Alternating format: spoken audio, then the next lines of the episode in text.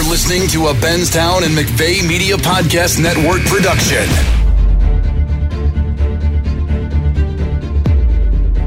Welcome to Run It Again. I'm Ron Pitts with the coach, Mike Martz. Coming up, we'll break down the NFL's top running backs Carolina Panthers' Christian McCaffrey, the Cowboys' Ezekiel Elliott, and a guy I like, the New York Giants' Saquon Barkley.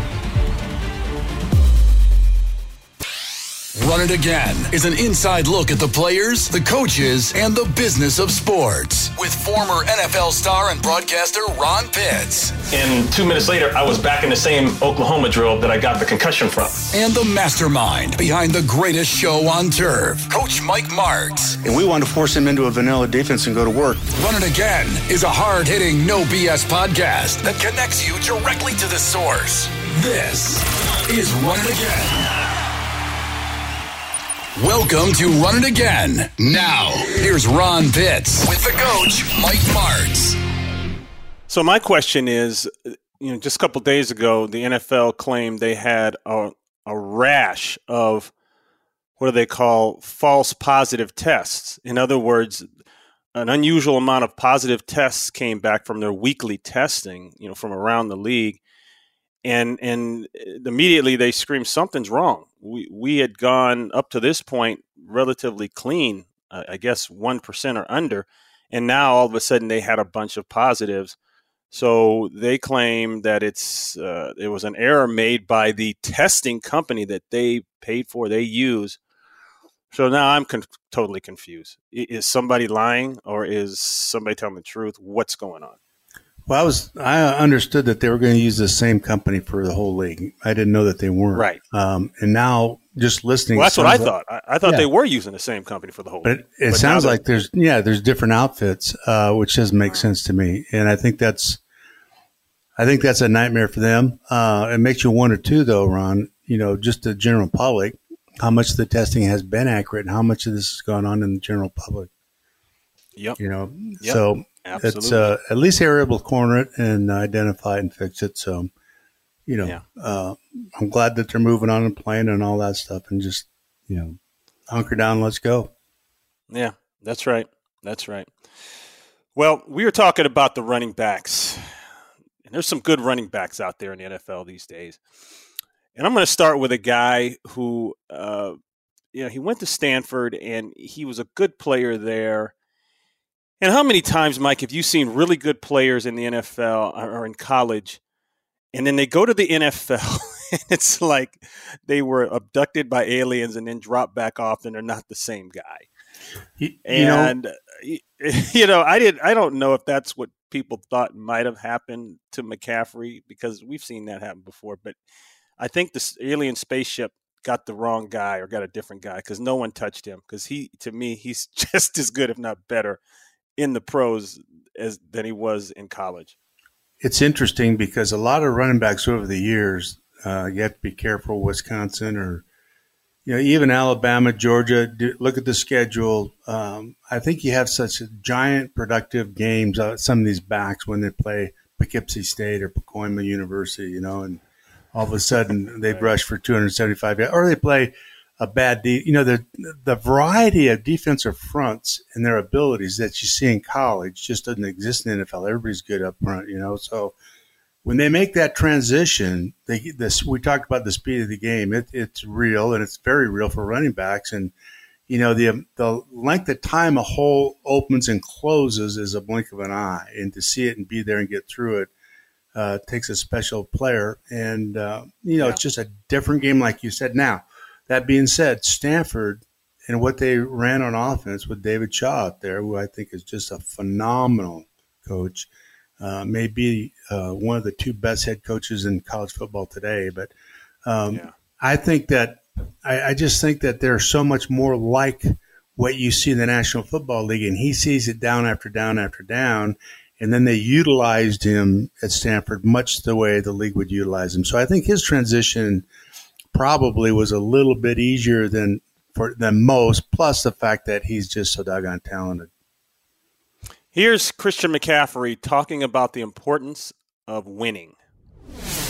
The biggest statistic is winning, and that's all I've really ever cared about. So, uh, you know, for me, I just want to win. I, I, hope everybody scores four touchdowns a game, uh, and I hope we win by 60 every game. You know, that's that's obviously the goal, but uh, you know, touches don't matter. I think at the end of the day, it's the coaches got to do the best job they can of putting the ball in their playmakers' hands, and their playmakers got to do the best job we can of, um, you know, making them right and uh, doing what we do best, making guys miss in space, uh, being physical in the run game, making guys miss in the pass game, catching the ball, being efficient, uh, limiting negative plays, and you know that's once again it, it sounds it sounds easier than you know it's easier said than done, but uh, I think that's the most important part of football. When you have weapons, when you have talent, it's it's it's what you do with it and how consistently you do it. I think it's about uh, you know in practicing with intent. You know, meeting with intent. Everything you do has to be with intent. You know, knowing we don't have preseason games and we didn't have OTAs. I think those are all you know good excuses, but but you know we have to be ready to roll when it comes. You know, the first game against Oakland and. Uh, you know, for for us, it's it's about just coming out every day and, and focusing on one thing you can get better at and getting one percent better every single day, and uh, practicing fast, practicing physical, and um, you know, if we do that and continue to correct our mistakes, I think we're going to be good. Mike, I know you love the part about winning and what the team does. You just don't hear that narrative very often from star players anymore. You know, eh, he's such an unusual personality, so mature um, and this, it's obviously, you know, he has that team approach. Uh, Marshall Faulk, it, sound, it just reminded me of an interview with Marshall. You know, that's the way he was. And uh, how do I fit in? How can I help this team win? Uh, I never worried about how many touches he had. I, I do remember in our, I think it was our second game, we had just opened up and beaten it.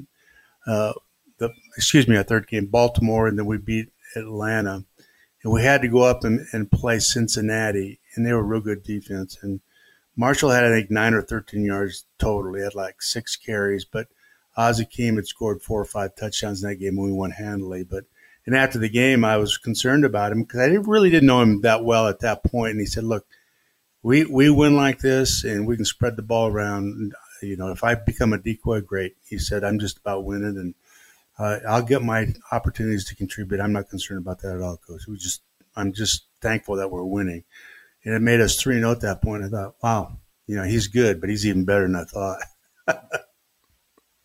yeah. And, you know, I, I immediately think about some, some players in the league back in the day, and I'm going to take you back here a little bit, Mike. Um, there was a guy played for the Rams uh, named Cappelletti that was pretty good for a while. and there was another guy that played for the Jets back in the day named Riggins that was pretty good. And you know, he's got some toughness and he's got some acceleration and some suddenness. And he he runs with with an attitude.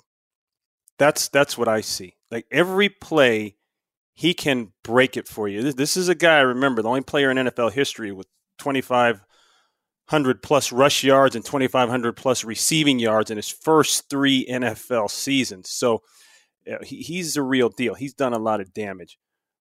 But you wrap all that up in the team concept, and you've got yourself an all star player, obviously.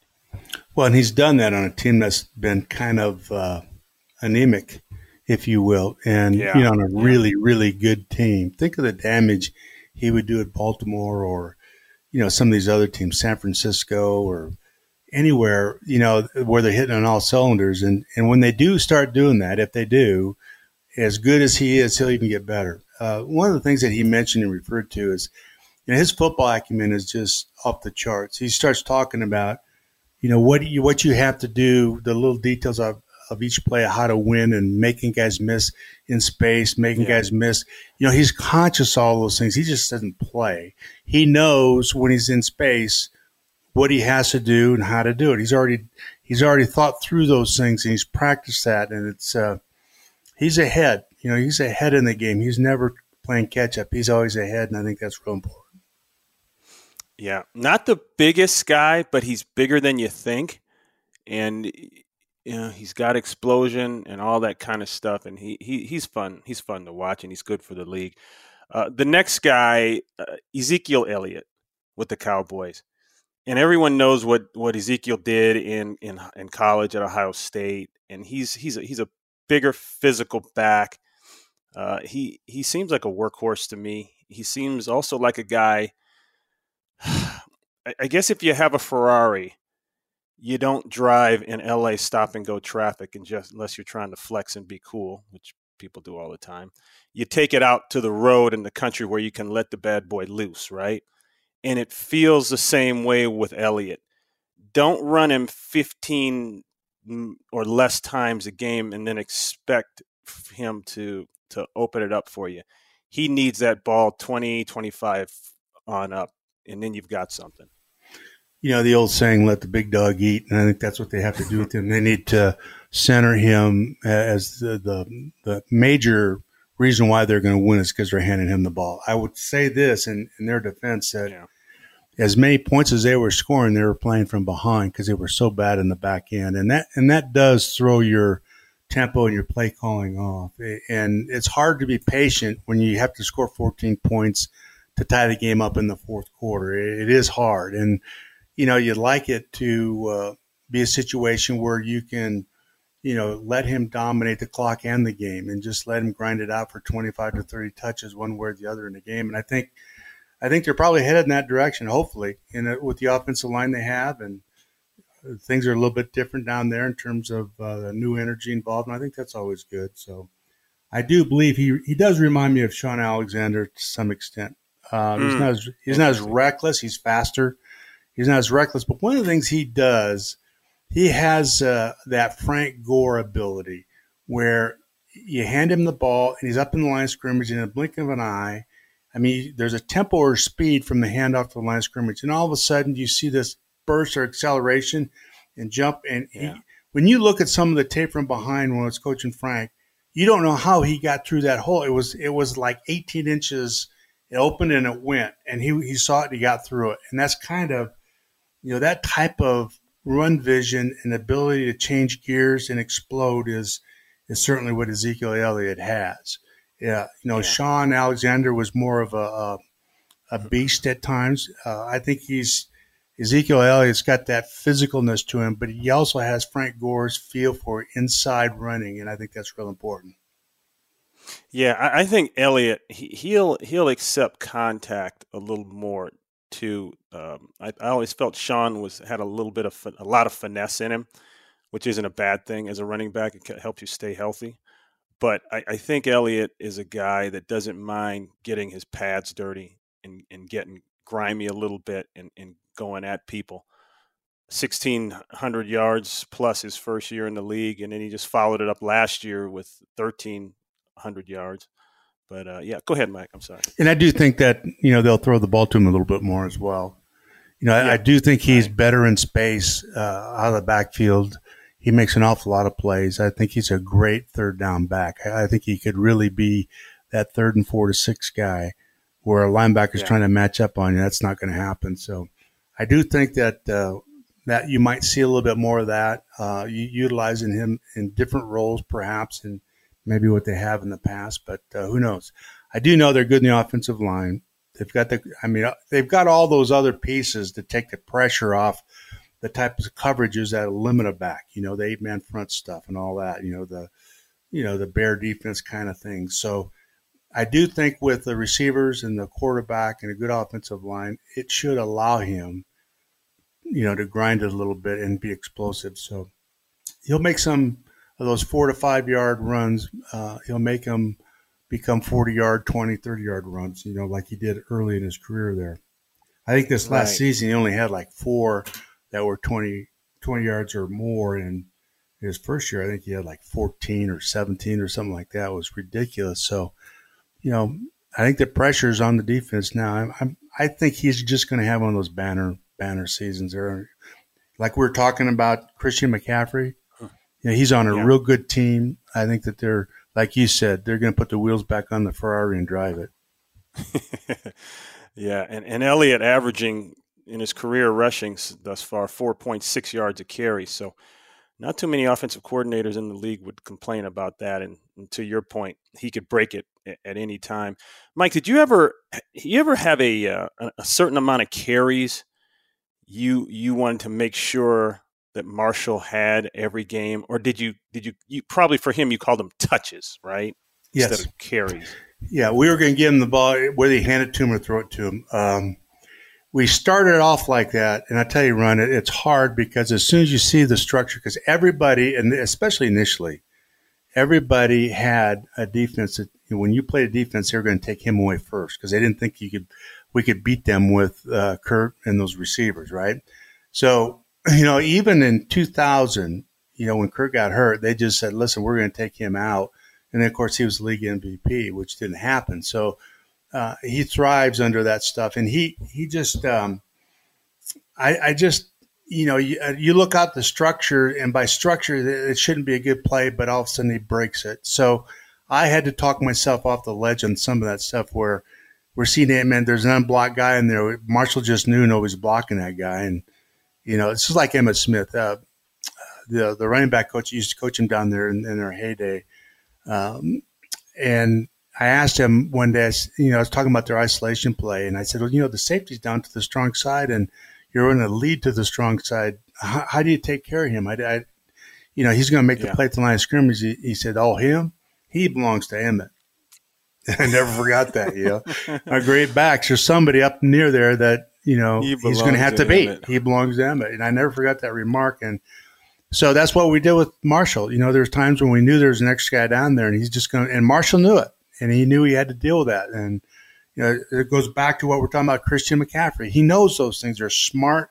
They have a high acumen for football. They understand who they have to beat, who's who the you know the offensive line's accountable for, who's going to be left, and you know if you can cut back and the ends unblocked back there, then you know you have to go inside him if he's a box in, all those kinds of things. Well, they understand that, and once uh, we got going, we tried to compensate as much as we could, but he was going to get his touches. It was very rare when he didn't.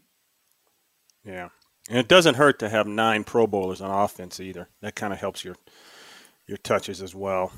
No, it's a. So, that's why I say it's a good thing. You know, when you have these talented backs that are on bad teams, uh, yeah. know, mixing Mixon at uh, Cincinnati. You know, he's a good player, but my goodness sakes, that's uh, you know, you're hanging by yeah. a rag there. Yeah, yeah, yeah.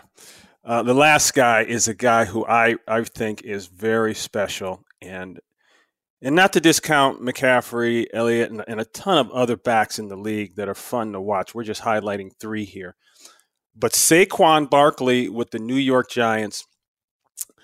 I'll take. I'll say this, Mike. So I, I've played against some pretty good ones. Played against Walter Payton. Played against Barry Sanders. Played against Eric Dickerson.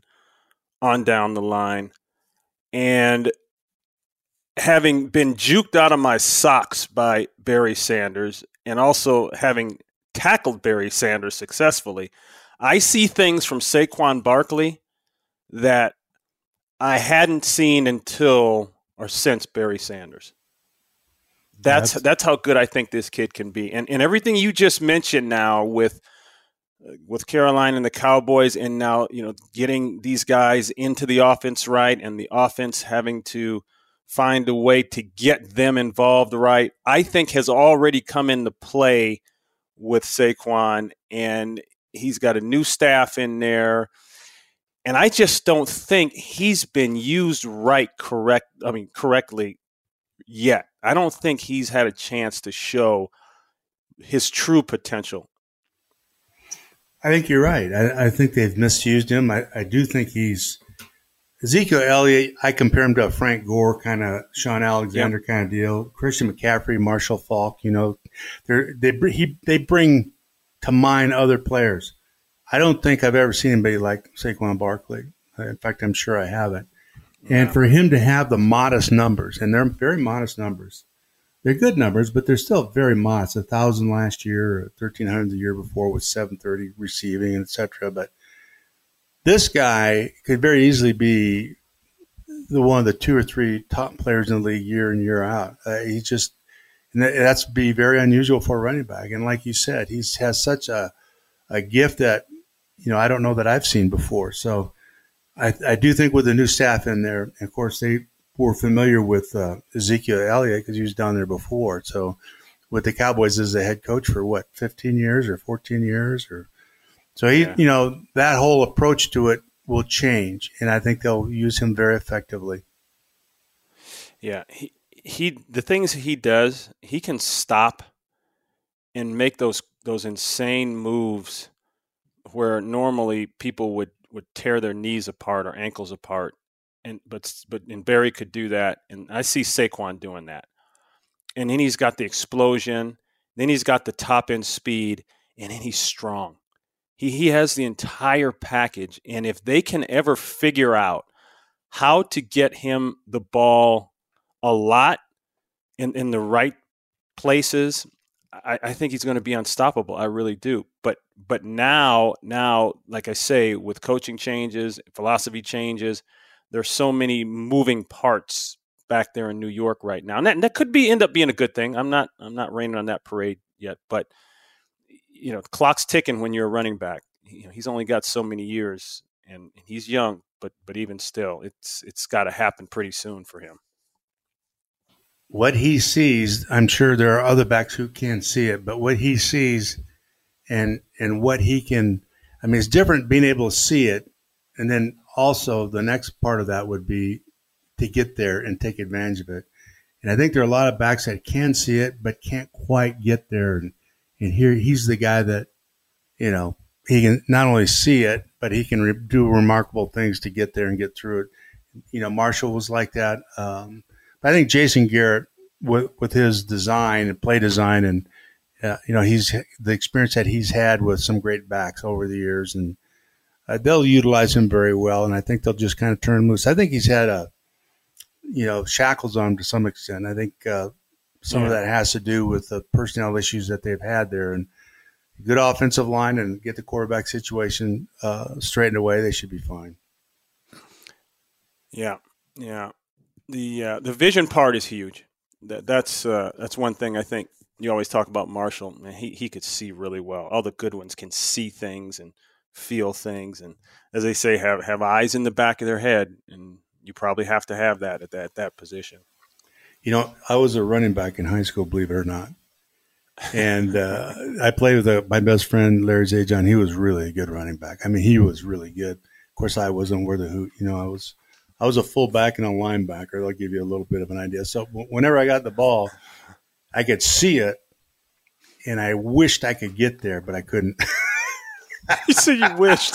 I wish. Oh, I see. I see what you're supposed. Where you're supposed to. I just darn. I just can't get there. You know, these guys they see it and they're there in an instant. You know, it's it's so remarkable from that perspective to, you know, playing the game at a young age and just kind of the vision and wishing I had that kind of ability. And you have such a great appreciation for their ability to not only just see it, but get there and take advantage of it. Well, now that you've segued to yourself, I, I might as well just take us all the way there. I, I heard a rumor that while you were at UCSB, University of California, Santa Barbara, you uh, you you you caught a touchdown pass against Tennessee. Is that right? or, or, is that just is that just uh, yeah, is that just WikiLeaks stuff, right? Oh man. I, we played Washington and Tennessee back to back, and I'd missed the Washington game because I'd pulled a hamstring. So Tennessee was my first game back. And oh man, thank we, we went Washington was glad. Yeah, right. so we went on Tennessee. Now they had not been scored on in nine games, and this was their season opener. So the last nine games of the season before, they had not had a touchdown scored on them. Right, so they're the number one team in the nation. And we go down there. Of course, we've been practicing in the in the fog and 65, 70 degrees over in the coast. It's 98 degrees down there and it's raining. And it is so humid. Guys, guys are getting faking injuries just to get out of the field. But anyway, Jackie Walker was an All American linebacker, and then and then of course uh, Majors was an All American safety. And I caught a pop pass from about the 10 yard line on the goal line, and I saw them. They were both zeroing in on me, and I ducked and fell in the end zone. They hit each other, knocked each other out. So it was uh, it was interesting. I, it was not. I, I can't. I can't. I, should, I shouldn't say I caught it. it. I captured. I captured the ball. Oh, fell basically stop. fell in fell into the end zone. These guys came up to put the big wacko on me, and they hit each other. And and uh, in fact, uh, uh Bobby Majors knocked himself out on it. And I, I was I went over and sat down on the bench and, and the you know the fans are right there. They were, and I felt something hit me on the head. I turned around. These two gals, well, they were at least seventy years old. They were throwing ice, they were throwing ice cubes at me. hey, that was back when football was real, man. Yeah. Let me tell you how real score, it was. The, oh. We had cleats, right? Because we're on grass. We had they had yeah. to give us uh, turf shoes so that we could play the game because we we didn't have any turf shoes. We never played. Oh, it was turf. Yeah, that was yeah. the beginning of turf. And what year is this? we don't need to talk about that. No, we don't. I'm sorry. I didn't mean to go. That was sensitive. Yeah. That was 1971, well, Ron. 1971. I was going to say that was the beginning of AstroTurf, pretty much in the 70s, early yeah. 70s.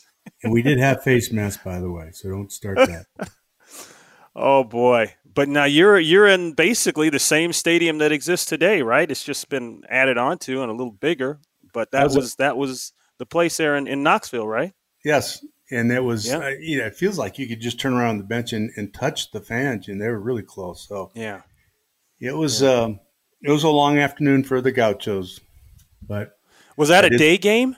Yes, it was. Oh yeah, oh, brutal, oh, brutal. Yeah, I thought you it was. I thought it was cloudy. It wasn't cloudy after the rain. It wasn't cloudy. That was just the humidity in the air. That's humidity, that son. oh, that's something else. Well, first of all, that that was back when UCSB was still playing football, right? Which they didn't which play I next year now. Great. They didn't play uh, next year. They didn't play the next year. They dropped oh, yeah? the program after. That's when I went to they Fresno State. It. Yeah. Ah, man, I, I, wish. I wish some of the smaller programs would, would still be playing football. That'd give a lot of kids a chance, some good football players to keep keep playing. But Man, that's that's quite an accomplishment. Not too many people can say they they went into Knoxville and scored a touchdown against Tennessee. And uh, who was that? Johnny Majors coaching. Johnny Johnny was coaching, and uh, yeah, yeah, that was a very memorable game. I think they fumbled the ball seven times. That's why we were Ooh. even in it at halftime. They're trying to run the option, and you know. Oh, could you imagine what their locker room was like? So I'm I remember I'm I'm blocking. I'm the tight end. So I'm blocking. To, I'm blocking on an off tackle power play, right? So we run that against our own team, and we played a game or so. And I just remember starting down the double team, and I'm supposed to um, pick off the backside backer as he comes over the top, so to speak. And I started on the double team, and he was gone. So you talk about speed of the game. Uh, the, the game was just so much more fast. Yeah. Yeah, I was just I was I was amazed at how athletic and fast they were, uh, uh, you know, yeah. compared to us. Yeah, yeah, another level of football. Yep. All right, Coach, we're going to take a quick break. We'll be back with more Run It Again after this message. Hey, it's Jesse Cage. Join me every week as I welcome wrestling superstars of today and yesterday, and we go into their origin stories on a podcast I call First Match. He put Mr. Fuji, Jimmy Snuka, Ray Stevens, and all these wrestlers in the ring, and he made me run from one person to another and get slammed by each one. Well, I must have took about four slams from each of them. One slam, you would say, holy that's the Brooklyn Brawler. Catch him this week on First Match wherever you listen to your favorite podcasts. There are families that will go hungry tonight. Every day, people who have been affected by the COVID 19 pandemic. The need is greater than ever before, and your neighbors need your help. Donate today to support communities facing hunger during this time of uncertainty. Every dollar you give can provide at least 10 meals to children and families in need through the Feeding America network of food banks. Please make a donation today at feedingamerica.org. Thank you. Welcome back. Here's Ron Pitts with the coach, Mike Martz. Be sure to join them every Tuesday for a new episode of Run It Again. Let's take a closer look. All right, so let, us let's, let's move on here and continue our NFL uh, specific position discussion here. Let's go to the quarterbacks. And we've been talking about a couple pretty good quarterbacks here in the last couple weeks. Um, but let's let's let's get to this group of guys here: uh, Lamar Jackson, Deshaun Watson, Ben Roethlisberger. Let, let's start with Lamar. Okay, last year's MVP, league MVP with the Ravens. Everything is going great, man. It was like a Quentin Tarantino movie. Everything is going great until they got to the playoffs. And it just seemed like that fairy tale season slowly dissolved, which, Mike, we've seen happen so many times. You know, when I got to the league, the first thing the coaches would say is, All right, man, I remember this was Hank Bullough, and Hank Bullough went to the chalkboard. and he said, uh, I guess I could. It's grease board. Yeah, it was a grease board. I'm not that old. And he says, okay. He draws a square. Said, this is the season. These 16 games. This is the season. Then he goes over and he draws another square. This is the playoffs. Then he draws one final square. This is the Super Bowl.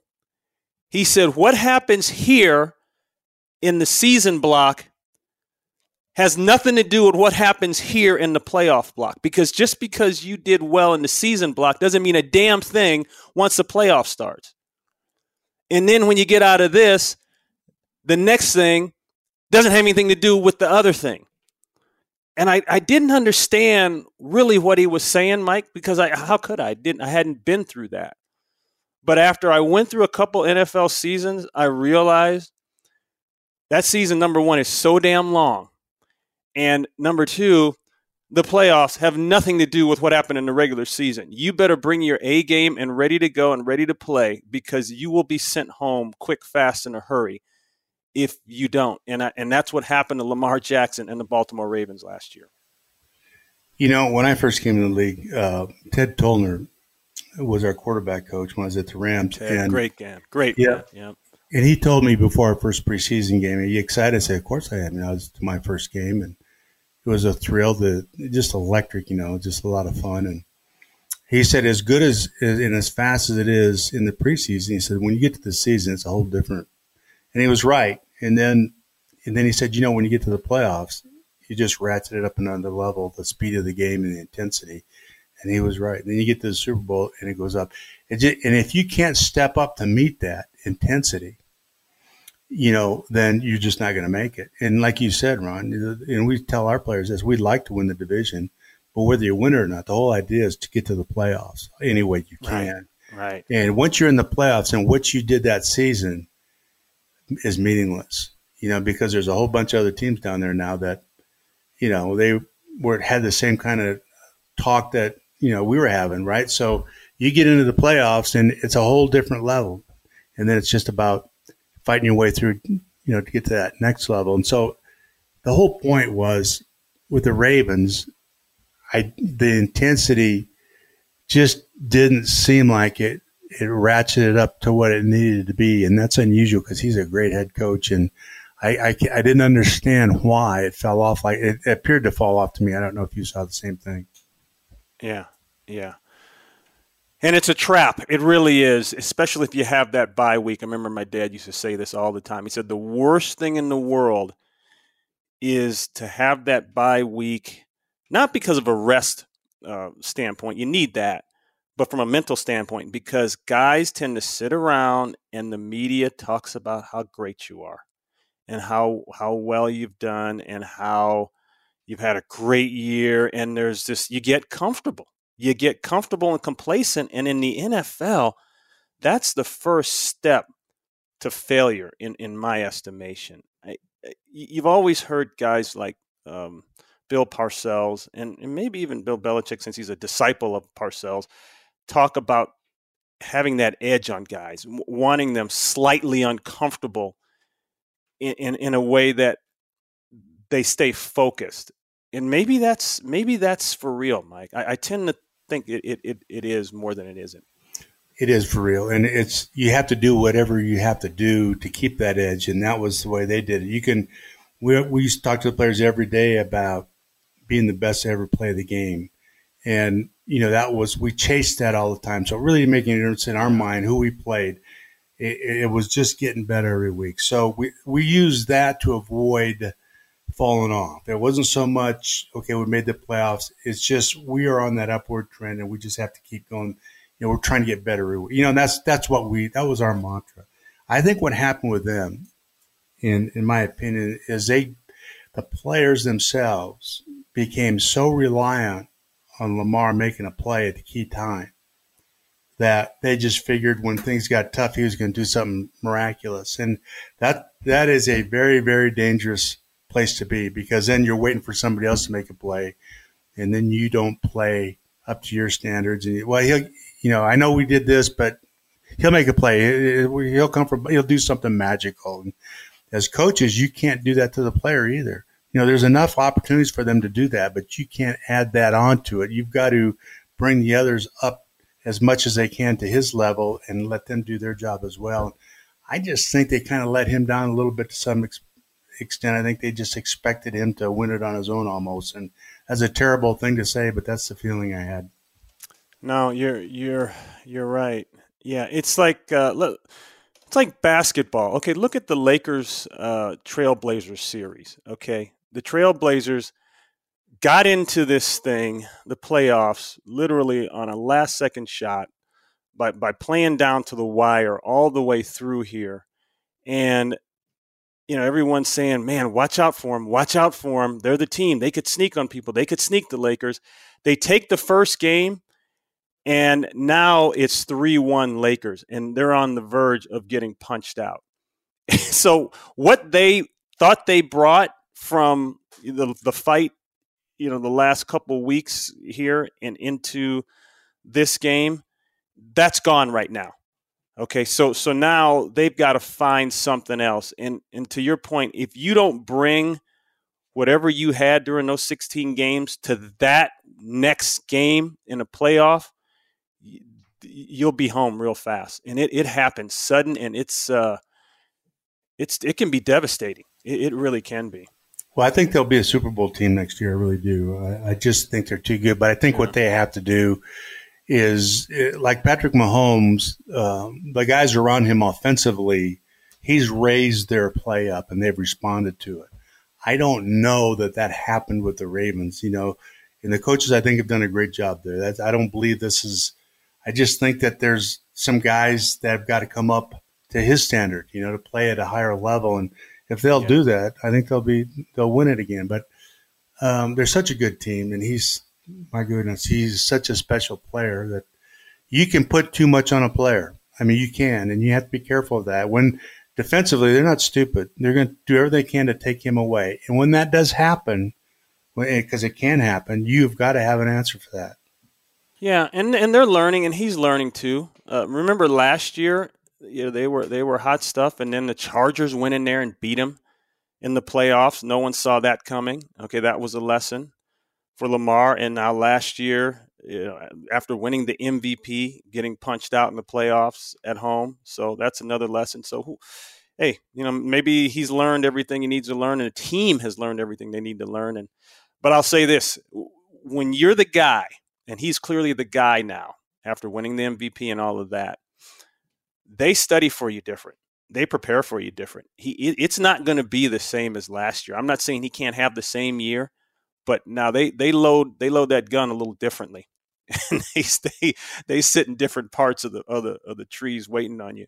So he's he's going to have to fight through that. Definitely, no question. That's why you have to game plan for that, and you have to practice for that. So when you yeah. practice, you have to put him in the most difficult circumstances on a day to day basis. You can't make anything easy for them. If you want to be a great team, you have to challenge all your players like that every day. The easiest thing is to go out there and throw against cover three and corners off and all that. I don't want that. When I want a blitz uh-huh. period, I want them to, you know, we put heat on them every single play of every practice so that the game is easier than practice. And I think, you know, it's the only way they can grow and get better. I, I just, man, I just think that, uh, around him, and they rush what they rush for 3,200 yards or something like that. So they're a very balanced attack, and defensively they're a real good team. Yeah. Um, I just think that he, you know, you got to do a better job of competing. Um, you know, in the you know in the playoffs, you just got to do a better job of it. Next guy, Deshaun Watson with the Houston Texans. I, I'm I'm confused with him a little bit. I know what he did in college, and, and that was fun to watch there at Clemson. But where does he fit in the Mahomes, Russ Wilson, Aaron Rodgers, dare I say, Tom Brady uh, s- story or discussion? Because he seems like he's stuck somewhere in between Lamar Jackson and all those guys. But again, he's having trouble getting out of the playoffs. And I say he, I mean he, his team, whatever you want to want to say. Tell me what you like about this kid, Mike, and tell me what you think is, is the stumbling block down there. I think the biggest stumbling block, and I would just revert back to when we talked about three other quarterbacks here the other day. You know, the really great ones, and this kind of refers back to Lamar too a little bit. The really great players compete at a different level than anybody else. They just do. I, you just can't explain it. That when things are really bad, they're at their best. And sometimes the uh, you know just your emotions and some of those things you they control it better than everybody else they focus better than everybody else. They embrace those moments and look forward to it. And that's the mindset that you have to have. I don't know that that's the mindset. Maybe it is with, you know, uh, with these, these two quarterbacks. I, I, don't know. I, because neither one of them have broken out when they should. And, uh, yeah, and that's right. up to them. That's up to them. They have to, when, when they have to get it done, Russell Wilson, when you need to score seven points to get into the playoffs and you got 37 seconds left, I just feel somehow he's going to find a way to do it. You know, you don't have that feeling about some of these guys. And they have to establish that. And that's why I said earlier that it's hard to explain. Now, competing at a different level, it's just, it's just not words. It's a mindset and it's an attitude that very few guys can get to, and that makes them so different. And it's so beyond ability. The the ability is a given. Nobody's questioning that. It's just Patrick Mahomes. He wants it in his hands, and he's absolutely on a mission. And those are the guys that are different than everybody else. Are these guys like it? They haven't done it yet. That that that's right. And, and I don't want to call him a wannabe Russell Wilson or a want to be anything else, but until you you've done it, they're going to call you a lot of things that you're going to have to wash off your back and keep going. I mean, I, I can't call you Patrick Mahomes, son. I can't call you Russell Wilson because there's and I, I, can't call you uh, Aaron Rodgers. There's there's a big difference between those three guys and you. You well, exactly right, you and don't. I think that when you they have rings, exactly. They found a way to get it done, and that's what's missing right now. Is MVP in the league and great numbers. What thirty six touchdowns or what it was six inter, you know, all that six interceptions. Uh, great numbers, great in third down, great in the reds, all that stuff.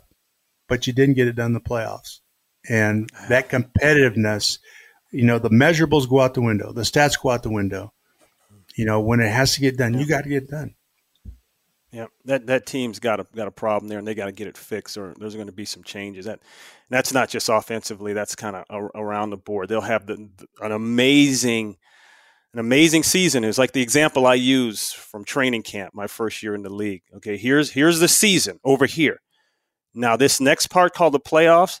This is a whole different galaxy, and I don't I don't think they've been able to make that transition. But you know, hey, that that's what separates the good ones from the great ones, right? And, and that's that's the difference, right? It there. does. And the other part of that, though, Ron, is there's a responsibility of those coaches to make sure they're putting him in a position, the best position possible for him to have success too. And yep. whether they're doing yep. that, or, I don't know. I'm not qualified to say that because yep. I don't know anything about what they're doing. But there's another part of that story. Yep, absolutely. And the last guy we're going to talk about today, quarterback wise, a guy I've always liked. I've always liked his toughness. I've always liked uh, the way he led his team. I always felt like he was a leader. You know, whether whether I don't fans are fans. Fans can get weird on you in any moment. You know, it, it's sometimes they like him back there, sometimes they don't. But Ben Roethlisberger, to me, I'll, I'll play alongside Ben Roethlisberger any day of the week. Going into his 17th year in the league, had the injury last year, so he's going to have to come back from that. Um, I, I don't I don't really have a feeling that he won't. Uh, he's already got a ring, Mike. he's you can say what you want to about Big Ben. Big Ben's got his rings, so he's he's uh, he's Mr. Pittsburgh right now. And now the question is, how much longer do you stick with a guy like this? When when is it when is it enough? At 17 years in the league, when do you know as a quarterback coach and, and coordinator and head coach, when do you know that it's time to move on to another guy?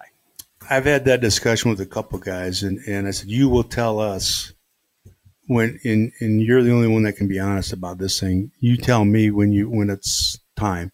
Uh, I can't tell you that. you know, I can project that and see some things, but you know, they're really great ones. They'll tell you when it's time, and you just got to let them be. That's how I looked at it. I had that conversation with Marshall, and uh, I think Ben. The biggest issue with Ben is protection.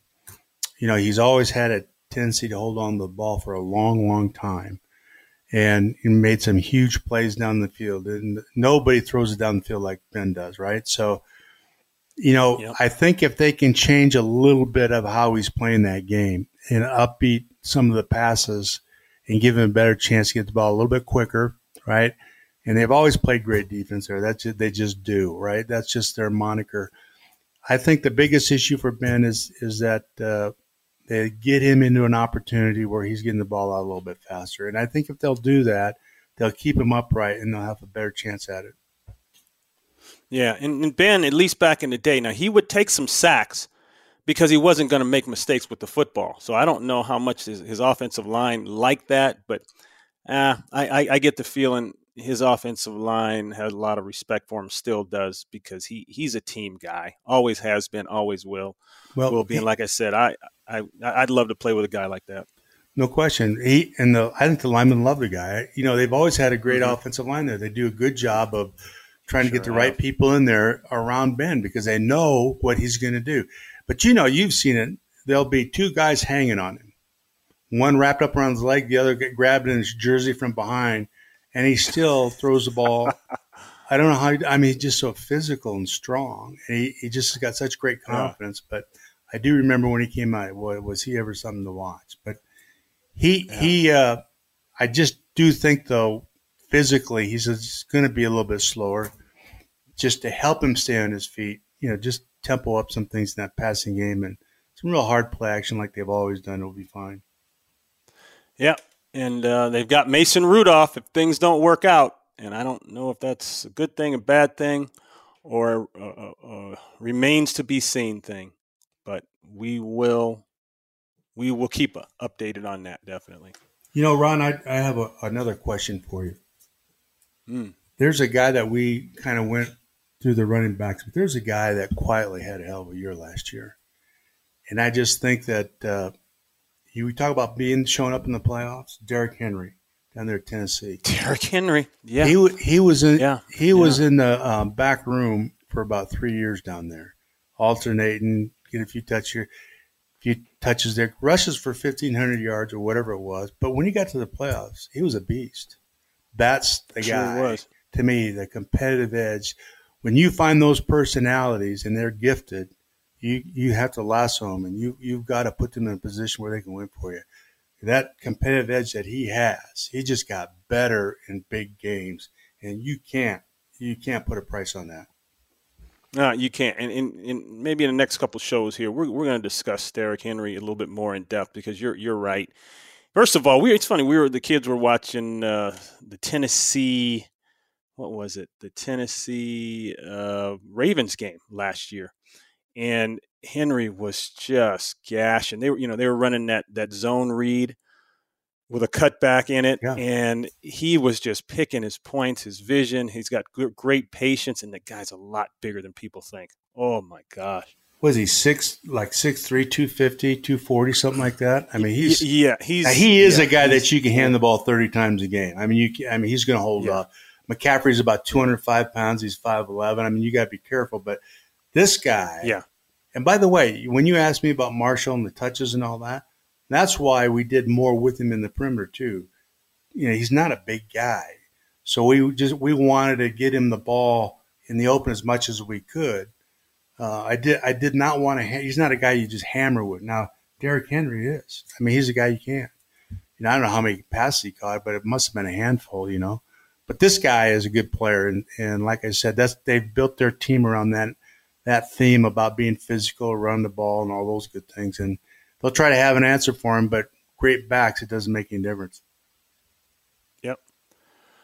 All right, Mike. Well, under normal circumstances, this would be, I believe, uh, the third preseason game. This would be the game coming up this weekend where you you put all your your real dudes out there and your starters, and you gave them a little bit of time, but Instead, it's going to be just another practice. so, oh, I'd be I'd be going crazy right now if I were still playing. Well, you know, the but, think about the monotony of camp without playing a game. You know, think about being in there for five or six weeks or whatever uh, it is. No way. Can you imagine no being way. in a camp and no then way. not playing a game? Even with scrimmages and all that stuff that the coaches can do and would have to do, and they're doing right now to to to cut it up and spice it up, Mike, you're still talking about almost a month with no games. Yeah. I mean, and this is that period. They've been in camp for roughly four weeks now. And right about now, dudes are starting to get antsy and and I'm sure fights are breaking out and all that kind of stuff. And but you've got what? We've got what, another two and a half weeks? We Almost do. three weeks before the season starts? Right. And I think Ooh, that man. It, has got to be. I don't want to be in camp. As a coach, I used to love camp because I love football. It, it, it, was all football, but I tell you right now, it'd be hard. It'd be a hard place to be. Yep. All right, Mike, that's it for us. We talked about the running backs. We're going to hit some more later on. And we talked about the quarterbacks. Your insight great as always. And we fixed the training camp issue. I'm glad we're not in camp. so, and you're out of there, man. You're heading uh, you're heading back south from from uh, Idaho, aren't you? pretty soon. Right? Yeah, we're going to go down in a couple days. Uh, we, we've stayed up here a little bit longer. We usually get out of here in August. Uh, we stayed a little bit longer, uh, but we're headed back to San Diego.